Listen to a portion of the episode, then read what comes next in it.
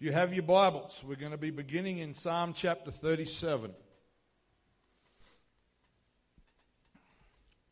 Before we read that, in the book of Genesis, the 32nd chapter, we read a section of the story of Jacob's life where he has an encounter with the Lord, wrestles with the Lord all night, and at the conclusion of that struggle, Jacob's thigh is touched. The whole of his thigh is touched. It's damaged. The sinew shrinks. And the scripture tells us that he walked or he halted, I think the King James says, he walks with a limp for the rest of his life. This account has often been used, and I believe accurately used, as a picture of how when we experience God, it changes the way that we walk, it changes the way that we live our lives. And uh, it is an appropriate parallel, I believe, because our lives are really about a consistent journeying. Not always from one physical mark on a map to another, but a journey of growth, a journey of purpose, and a journey of direction as the children of God. And the Lord has spoken to us through the gifts this morning that He loves us as His children. And that journey is about the lessons that are learned, the mistakes that are made. And somebody said, Amen the grace and the mercy of Jesus along the way, and ultimately his faithfulness that keeps us unto the end. Even when the scripture talks about this walk with God and describes it as running a race, it is in no way a sprint in which the athletes explode out of the blocks only to reach the finish line in a matter of seconds. But rather, it is as David said in Psalm 37 I have been young, and now I'm old. Yet have I not seen the righteous forsaken, nor his seed begging bread. David's words do in no way imply something that is over in the blink of an eye, but a long path that he was able to look back over. He could see his incredible victories. He probably didn't know how many times the story of David and Goliath would find its way into sermons in the 20th century. But he could see that. He could see his terrible failures as well heartaches within and without his family, but also great joy. When you read many of the Psalms that David wrote, there's a lot of expression of his life. There's declaration of the wonder of God, and there's times of feeling abandoned and forsaken. But the consistent message is that God was with him.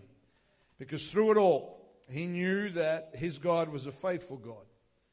And as long as he could find a place of repentance, God had enough forgiveness to still restore his soul again and again. So this morning, my message title is simply Walk. Talk about walking this morning. During the period of history that scriptures were written, the whole span, walking was the normal mode of travel. We don't read anywhere that Jesus got an Uber or that the disciples got on a train, but they walked from village to village, and sometimes much longer distances than that as well. I know there were some other forms of transport, particularly for those that had money, but for the everyday people, they did an awful lot of walking. The Israelites wandered in the wilderness for about 40 years, walking the whole time. That wandering was a consequence of their lack of faith, and yet, as a reminder to us of God's goodness, even though they were in some way suffering a consequence, God still provided for them. He still protected for them. He still took care of them miraculously during that season of struggle. Manna was provided from heaven to keep them fed. Water flowed from a rock that defied science. And shoes that didn't wear out.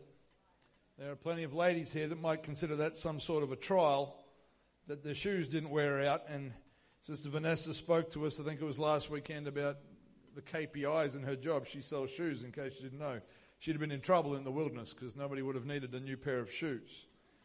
But these, this miraculous provision was a fantastic display of the goodness of God. Of how, even though there were consequences for their actions, they were not abandoned. God did not discard them. He did not say, He let them know they were going to be, they were suffering, but He was with them every step of the way. And that reminds me and encourages me that even when I make mistakes, and even when I get off the path a little, God is still reaching for me. He doesn't dismiss me in a moment and say, that's another, I just reject that one. But He's always looking for a way to demonstrate His love for us. And some of you may have seen this online recently, but somebody with too much time on their hands bothered to take the time to work out that the longest road or journey in the world that you can walk continuously is from Cape Town in South Africa to a place called Magadan. Um, pronunciation may be rough, but that's okay, which is in Russia. You can complete that trip without need for plane or boat because there are bridges in certain locations where they're necessary. That journey is 22,387 miles, or 30, just over 36,000 kilometers. And according to this person, I, I'm not sure about their math. I had a look at it. I'm not sure how they worked this out, but they're suggesting it takes 4,492 hours to travel. And uh, they, they think that it would be 187 days walking non-stop or 561 days walking eight hours a day. Now, I did some maths on that. That's, that's still pretty fast walking, in my opinion. Uh, I think it would actually take longer than that. But along the way, you pass through 17 countries, six time zones, and all the seasons of the year. Not to mention, unlike the Israelites, quite a few pairs of shoes. Amen. That's a journey. That's a journey. I don't know if anybody's ever, you know, it's probably a lot easier to work that out on Google Maps than to actually take the journey itself. Some of you here this morning have been walking with the Lord for decades, many, many years. Some, others here, it may just be the early stages. But those of us that have been around a little while can add our voice to David's with great conviction and say that we have never seen the righteous forsaken. Seen them go through hardship, seen them go through heartache, but never, ever be forsaken. I'm glad for that today. Amen. I've seen children of God through, go through incredible sufferings that you would never make light of, but God was not absent. God was always present. And we see this idea repeated through the scriptures and several times in the time of transition when Joshua was preparing to assume Moses' role as the leader of Israel. In Joshua 1 and 5, the Lord speaks to Joshua and he says, There shall not be any man be able to stand before thee all the days of thy life. As I was with Moses, so I will be with thee. I will not fail thee, I will not forsake thee. In another time of transition, from David to Solomon in 1 Chronicles 28 and 20, David said to Solomon, his son, Be strong and of good courage and do it. That's the message right there. Be strong and of good courage and do it. Fear not, nor be dismayed, for the Lord God, even my God, will be with thee. He will not fail thee, nor forsake thee, until thou hast finished all the work for the service of the house of the Lord. And just in case we think that's an Old Testament idea, the writer of Hebrews reminds us that we serve the same God. Hebrews 13 and 5, let your conversation be without covetousness and be content with such things as you have for he has said, I will never leave thee nor forsake thee. I'm glad of that today. Amen. A couple of Sundays ago, we ministered about pleasing God. As a part of that message, we spoke about Enoch and how he pleased the Lord to a point that God took him. Genesis 5:24 says Enoch walked with God and he was not for God took him. In the context of Enoch's life and his time period what happened to him was very unusual. As far as we are aware, it only happened to him. It wasn't just, you know, that was how it was in Genesis. Genesis, people just started disappearing. Enoch is the only one that we are recorded, that we have a record of, rather. I don't know if they searched for him. They went looking for him when he didn't come home that day. I don't know if they came up with all kinds of theories about what had happened or where he'd gone. But I'm very convinced that it was a strange thing for his family and his community to come to terms with. Where's Enoch? Who knows? He's gone. You and I, however, are living in a time when that is the hope for all of us that walk with God. Enoch was an anomaly. We are living in a time where we are listening for a shout. We are listening for the sound of a trumpet how in a moment that will be as quick as the twinkling of an eye, we are going to be changed. That's our promise this morning. That's our hope this morning. That's, I'm hoping that's why you're here this morning. That's why we walk with God. Amen. That's what we're talking about this morning. Why do we walk with God? Because we're looking for a hope. We're looking for a home We're looking for a destination that will not show up on some online navigational system, but we are looking for somewhere which will be our eternal home and destiny. And as the old hymn that some of you will know says, He walks with me and He talks with me and He tells me that I am His own. That was in my notes this morning before the Lord spoke to us about, the, about how we belong to Him. He wants us to walk with Him, church. He wants us to talk to Him because we are His. And we have hope. That's why we walk with Him because one day He's going to take us home. And that is a personal situation. Every single one of us needs to know Him. Every single one of us needs to walk with Him. We raise our kids to walk with Him, but as young as possible, we need to encourage them to adopt that for themselves. They can do that much younger sometimes than we think. Amen. You know, in this world, you can be guilty of something by association. You can receive stolen goods. You can be involved in a murder without actually committing the crime itself. You can be guilty by association. But nobody is going to heaven by being associated with the church. Nobody is going up when the trumpet sounds by having an association with God. That's why it is so important that every one of us walks with God. Because nobody is going to be raptured by association. It would be nice if you could just hang around righteous people and that was enough. You know, just keep some godly person within line of sight so that when they go up, you go with them. Unfortunately, I don't have Bible for that idea. It doesn't work. It's if, if the same spirit that, that raised Christ and that dwell in you, you've got to have it for yourself. Amen. We must know Him. He must know us. We heard about it in our Bible class this morning. We must know Him. We must know about Him. We must walk with Him. Wonder what would have happened if Enoch had decided on that day to stop walking with God. On that day when the Lord thought, I'm going to take him home today, if Enoch had just dropped it and said, Forget it, I've had enough of this, I'm going to go and do what this wicked world around about me is doing. We wouldn't even read about Enoch, maybe in a genealogy, but in no other way. But because he continued to walk with God. That means he talked to God. God talked to him. When God said, These are the things I like, Enoch said, I like them too. When the Lord said, These are the things I don't like, Enoch said, Well, I don't like them either. Because he wanted to please God. The Apostle John wrote to us in 1 John chapter 2 and verse 5, and he said, Whoso keepeth his word, in him verily, or in him truly is the love of God perfected. God's love is completed.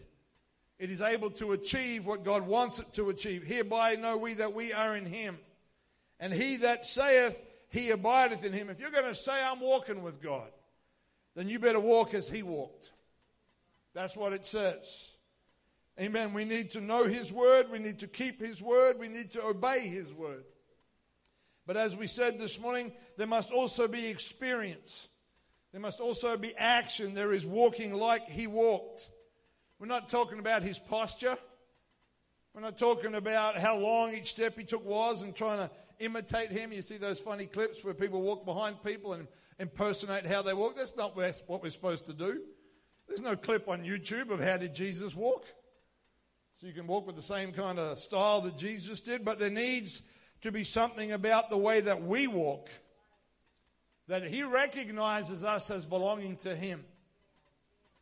You know, when you, when you know somebody, you recognize things that other people don't see. My wife and I can go to a shopping center and I can be waiting outside a shop for her. Every married man knows what that's about. And if it's a tiled floor and she's wearing the right kind of shoes, I can tell my wife's walk before I see her. If she's wearing rubber soled runners or something, maybe not. But if she's wearing something that has a little bit of a heel and there's a bit of a clip clop going on, I know that's my wife. I don't even have to turn around. Because I've heard that walk. I've waited outside a few shops in the last 28 years. And I know that walk well because she's my wife. She belongs to me. And the Lord needs to look at us when we walk and say, I know that walk. I recognize that. That's my child. That's my son. That's my daughter. Luke chapter 15 is part of the very famous story of the prodigal son. We read of a young man that wastes his substance with riotous living. He spends all of his money, and everything wicked that was going on. He compromised all his principles and his values, and then he feels the brunt of a famine. He begins to be in such hunger and such lack that he's feeding pigs, a job that he would never have entertained doing while he was still at home. Such is his point of hunger and exhaustion that even the pig food's starting to look good. I promise you, this young man did not look like he did when he left the father's house. The Bible says when he came to himself, he decides he's going to head back to dad's house and say, I'm going to be a servant. But I don't think it would have, it's an exaggeration to say he would have lost a lot of weight. If you're hungry enough to eat pig food, you're losing weight. He'd lost weight. His, his hair and his beard were probably long and unkept. His clothes worn and ragged. He was in a far different condition or state than he was when he left home.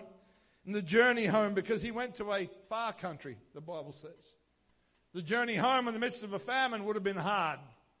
There wouldn't have been much to eat. He would have been barely surviving, and so he might have even been a bit skinnier. But by the time he got within sight of his father's house, the scripture says that while he was still a long way off, smelly, skinny, ragged, and almost unrecognizable, the father saw him and ran to him.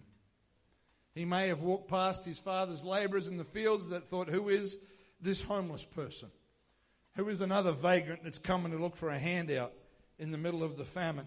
But something about his appearance, regardless of his physical condition, regardless of the rags he was probably wearing, the father recognized his son's walk. And it didn't matter how broken and messed up the young man was, he was still recognizable to his father. Amen. When we walk with Jesus, whether we are striding strongly or shuffling slowly, our Father recognizes us as His. And if we go astray and we repent and turn ourselves around, He still runs to His children today. Amen. He will not endorse your sin. He will not put a stamp of approval on your carnality. But if you come to yourself like the prodigal son and turn around when he sees you coming for him. He will run to you. You will go past friends. You will go past family who may not even recognize you. But we have a heavenly father that says, that's my boy. That's my girl. Are you sure? Yes, I recognize how they walk. I re- you know, when you, you're close family, you can pick them in the distance, right? Parents, you know your children are far off because they belong to you. It's like when you're in a shopping center and there's kids crying everywhere. When it's your kid, there's something about that sound that registers with you. To every other parent and grumpy man like me in the shopping center, it's just another noisy child that a parent needs to deal with. But to the father or the mother, that's my child. That's my child. Amen. God, help us to do our best to walk as you walked for the next few minutes, I want to consider some things that the New Testament has to say about how we ought to walk. Romans and Galatians, I'm not going to read them all because it's packed full of both epistles, underline that we should walk not after the flesh, but after the Spirit. That all seems like this spiritual concept, but all that really means is who is in control, who's choosing our pathway. That's what it really means. Is it the sinful desires of my own heart? Or is it the things that please God? You know, whether you realize or not, there's a fork in the road that greets me every morning. Where am I heading today?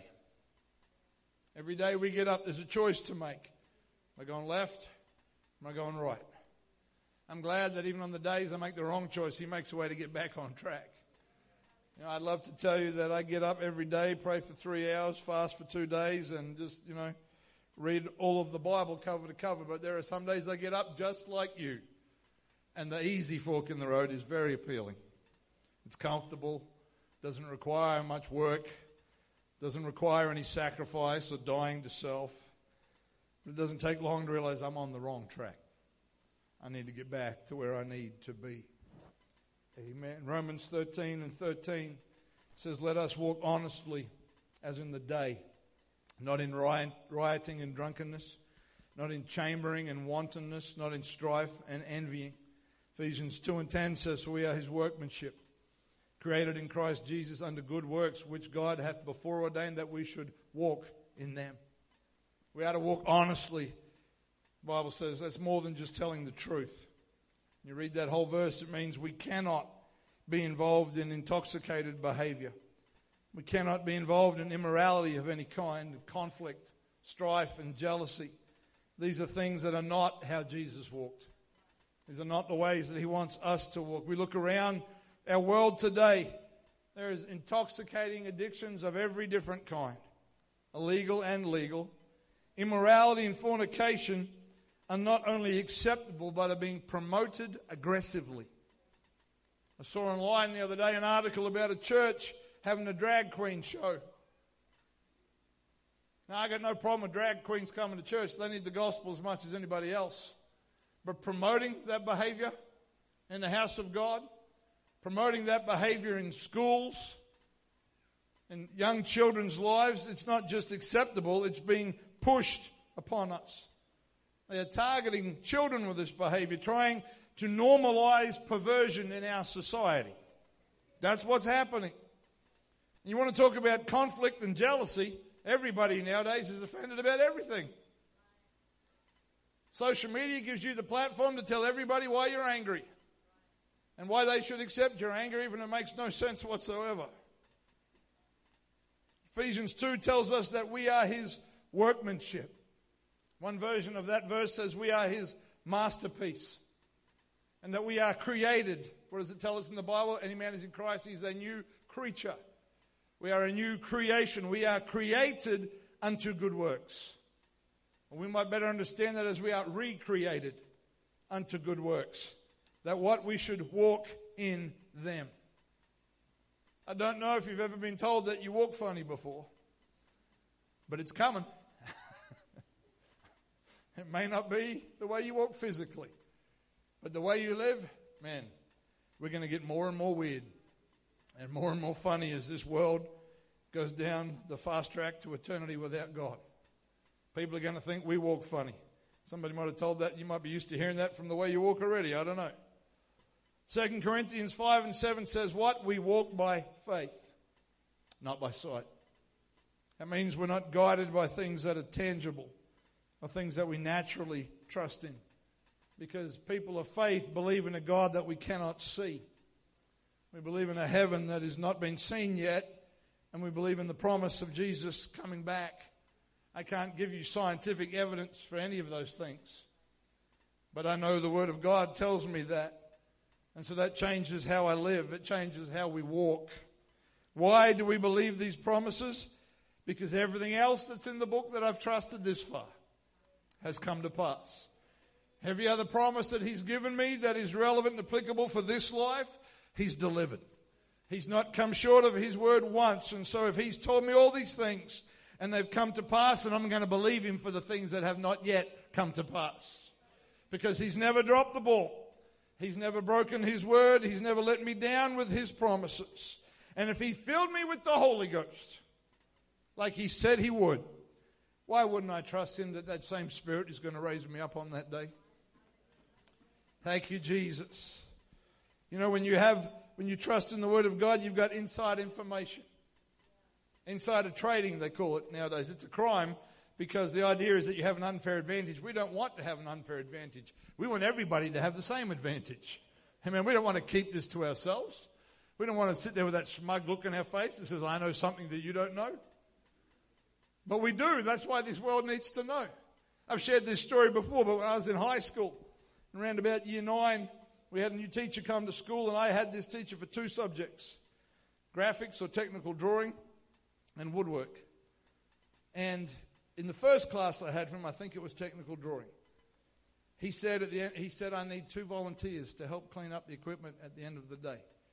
Now, year nine was around about 13, 14 years of age. Not a lot of 13, 14 year olds keen to do extra work. Maybe that was just me. Maybe when you were 13, you were all amazing. But not many people volunteered. And so he picked two people from the class and he said, You and you. And they're like, Oh, man. But then he said, And because you do that, you get to go five minutes early. And everyone was like, What? That's not fair. So when we got into the next class with him, and he said, I need two volunteers. Hand went up so fast, nearly snapped my shoulder at a joint. Because I had inside information that if I volunteered, I was getting out of that class five minutes early. And people look at me like, You're volunteering? What is wrong with you? Like, and I had that look on my face. I know something that you don't know. And I didn't tell them because I didn't want them to get, yeah, anyway. But we walk by faith because we know some things. I can't tell you exactly what the rapture is going to feel like. I know it's going to be awesome. If I, well, it's going to happen so fast, we might not be able to feel it. It's going to be so quick. But we're going to become aware of a change very, very quickly. I don't understand all the dynamics of that. When the Bible talks about our bodies being changed, I don't understand what all that's going to be like. I don't understand how somebody that was buried at sea 500 years ago is going to be raptured off the ocean floor. But I trust him with that. Why? Because everything else he's told me. He said, I won't leave you. I won't forsake you. I'll provide for you. I'll heal your body. I'll guide you. I'll order your steps. All of those things he's done. And so I'm happy to trust him with the rest.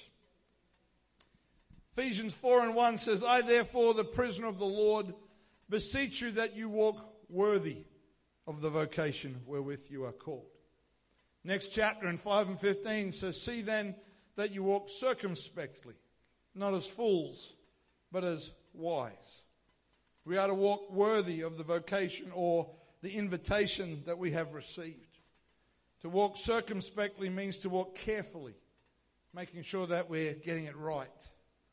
When we consider what it cost him to give us this opportunity, that ought to impact how we respond, how we walk when we realize the incredible lengths that God went to so that we could hear the gospel, so that we could be born again of water and spirit, we need to treat that with that same level of respect and reverence. It's not something that we can treat casually, but we need to walk in a fashion that is worthy or a manner that is appropriate. You know, it angered God in the Old Testament when his people would treat the holy things as ordinary or common. And I do not believe it pleases him when we treat the holy things in our generation as ordinary or common. We need to give him our best. We need to give him our all. I mean, that's what the Word of God teaches us. My wife and I were talking recently when she was preparing to speak at the ladies' conference a week or so ago, and we were talking about the widow who brought two mites and gave them into the offering in the house of God, and how the Lord was standing there. The Bible says he was over against the treasury, very socially unacceptable, watching how people, how much money people put in. How would you feel if I walked behind Brother Thomas this morning watching what you put in the bag? Very awkward. But Jesus stood there watching what people put in. People came in and had bootloads of money and made great display of their, their great generosity. Didn't even scrape the surface of the money they had at home. And a widow comes in and she puts in two little coins that, you know, the Pharisees brought their coins. It sounded like they'd hit the jackpot. widow brings in two coins, plink plunk, and that was it. And the Lord said she has, they've given out of their abundance, but she gave out of, she gave more than they did. You see, that's heavenly mathematics. That doesn't work when you go to school. You can't go two mites. No, Lord, I'm having trouble here. He uses a different valuing system. Because you see, she had suffered. Life had been unfair. She'd been widowed. Those plans of a future life together had all disappeared. Now it's about survival. There's no Centrelink. There's no pension. She's depending on the kindness of others and family if they were there to take care of her. And yet, in her all was not very much. But you see, it doesn't matter how big your all is. In the sight of God, your all is all. And That's all He looks at, not whether it's big all or small all. If that's all you've got, He'll accept your sacrifice. If that's all you can bring to Him, you know, oh, let's be honest, sometimes my all that I offer Him is not much. But if it's all I've got, God, if I'm having a hard time and this is the best sacrifice of praise I can bring, that's enough for Him. Amen. He deserves our all. He's still worthy, regardless of how small your all might be. Second John chapter 1 and verse 6. It says, This is love, that we walk after his commandments. This is the commandment that, as you have heard from the beginning, you should walk in it. Across the page in 3 John, I have no greater joy than to hear that my children walk in truth. We are to walk in the truth after his commandments. The truth about who Jesus is. The truth about how we have to be saved to be born again. You see, truth does not belong to a particular denomination or organization. Truth belongs to God. And in fact, truth is God. That's what Jesus said. I am the way, the truth, and the life. Church groups, organizations, denominations, whatever word you prefer, must choose whether they will be established and identified by the truth of God's word or by a blend of scripture and tradition. That, in a nutshell, is why there are so many churches. It's a different blend of scripture and tradition. Even the apostles in the first century had to deal with strange beliefs and ideas that were making their way into the church. You read through the epistles, they're, they're correcting, they're guiding, they're saying, don't listen to this, don't listen to that idea. That's not of God. You read Revelation when the Lord has John write to the churches, there's doctrines that John's trying to sort out. If they had to deal with it in the first century, why in the world wouldn't we be on guard to deal with the same things today? That's why we talked about it last Sunday night that we were to earnestly contend for the faith that was once delivered to the saints. Truth matters. Doctrine matters. It matters. You cannot change the recipe and get the same results. You know, I've shared this before as well, but it's, it's always a, a good example. You know, I used to work the place I, I did my trade in North Queensland was a, a, French patisserie, and we made really nice stuff. And then you'd, you'd, somebody would come and they'd have something and say, "Oh, that's amazing! Would you share the recipe for that with me?" I say, "Sure." I give them the recipe. and They go, "How many eggs? How much butter? Oh, that's expensive." It's like, do you want the outcome or not? If you want cheap, get a packet cake mix. You want what you've just eaten, this is what it costs. But you can't change the recipe and expect to get the same result. It Doesn't work. Doesn't, well, I'll just substitute this for that. Well, good luck with that. See how that goes for you. And they decide, more often than not, they said, I'll just come and buy it. It's easier for me that way. But truth matters. The recipe matters. Amen. Ephesians 5 and 2 says, And walk in love, as Christ also loved us and has given himself for us as an offering and sacrifice to God for a sweet smelling savor. We walk in love. Want to walk how he walked? You walk in love. Love for God, love for others. What's the first two commandments? Hear, Israel, Lord of God is one. Lord, thou shalt love the God of thy heart, soul, mind, and strength. And the second is like, namely this, thou shalt love thy neighbor as thyself. Now that second part should help us to understand love. Because some people think love is not hurting anybody's feelings or not telling somebody that maybe they're going the wrong way. But if I love my neighbor as myself, do I want to be saved? Do I want them to be saved? Does that mean that love means I tell them the truth? Now, obviously, you do that carefully and with wisdom. You don't use it like a club. But if I walk in love and I'm to love somebody else the way I love myself, I don't want to go to hell. Newsflash. I want to go to heaven. And if I love my neighbor as myself, I want them to come with me. So that means sometimes I've got to say, have you considered what the Word of God says? And not just religious tradition. 1 John 1 and 7, and I'm nearly done this morning. But if we walk in the light as he is in the light, we have fellowship one with another, and the blood of Jesus Christ, his Son, cleanses us from all sin. That fellowship one with another connects us back to the second commandment, loving our neighbor as ourselves. In fact, John goes on later in the epistle to say that if I say that I'm in the light, but I hate my brother, I'm actually in darkness.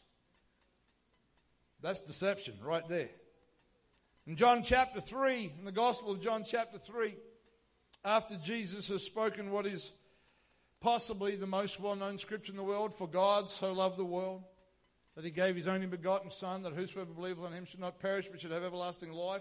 Just a few verses later, Jesus goes on to say, I didn't come to condemn the world.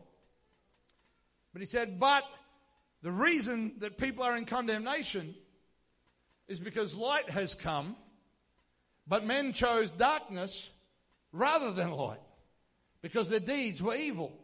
He said, I came to bring light. I didn't come to condemn, but if I offer you salvation, if I offer you deliverance and you refuse to take it, you choose your own condemnation. If he says, I want to save your soul, this is how it happens, and you say, I don't like that recipe, that's your choice. But you choose the consequences as well. And that's what he said. He said they're in, they're condemned because they've chosen to stay in darkness. When we walk in the light, light reveals. Light guides, light illuminates, light cleanses.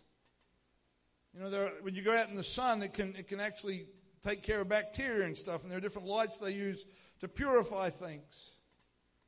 Amen. It's important that we walk in the light. Light has no fellowship with darkness. That's what the Bible tells us. They're not friends, they don't hang out together. When you walk away from light, you walk towards darkness. There is another, that's the only two options. We either walk toward the light or away from the light. Andy Stanley said, just like our eyes, our hearts have a way of becoming adjusted to the dark. We can become comfortable in the shadows because the light reveals. If we're going to walk as he walked, that means we come to him and say, Lord, shine your light on me. Expose what needs to be exposed. Purify what needs to be purified.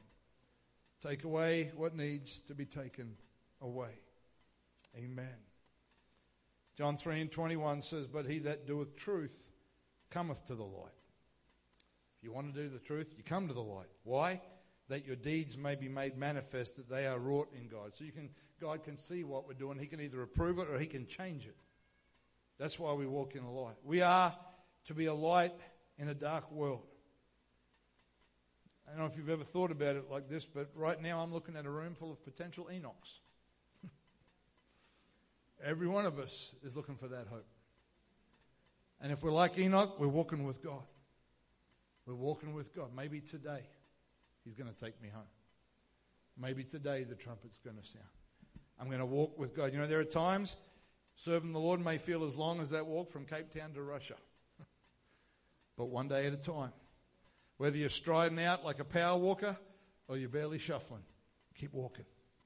Stand with me if you would this morning. Hallelujah. He's coming to take us home, church. I want to challenge us today. Let's walk with Him. Let's walk with Him.